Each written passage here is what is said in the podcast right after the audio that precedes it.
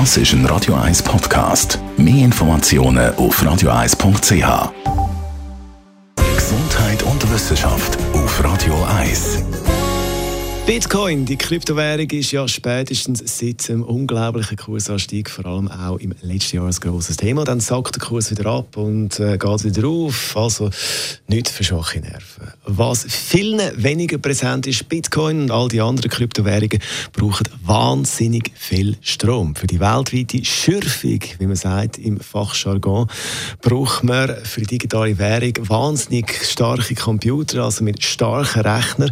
0,6 Prozent vom weltweiten Stromverbrauch gehen aufs Konto von dieser Kryptowährung bzw. Währungen. Das heißt, man wird in diesem Jahr für die Kryptowährungen mehr Strom brauchen als für ganz Argentinien. Man muss sich das mal vorstellen. Experten gehen aber davon aus, dass die ganze Entwicklung ein Wachstumsschub ist für erneuerbare Energien.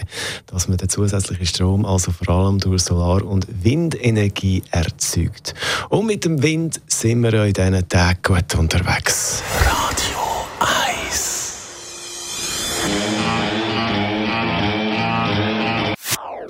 Das ist ein Radio 1 Podcast. Mehr Informationen auf radio1.ch.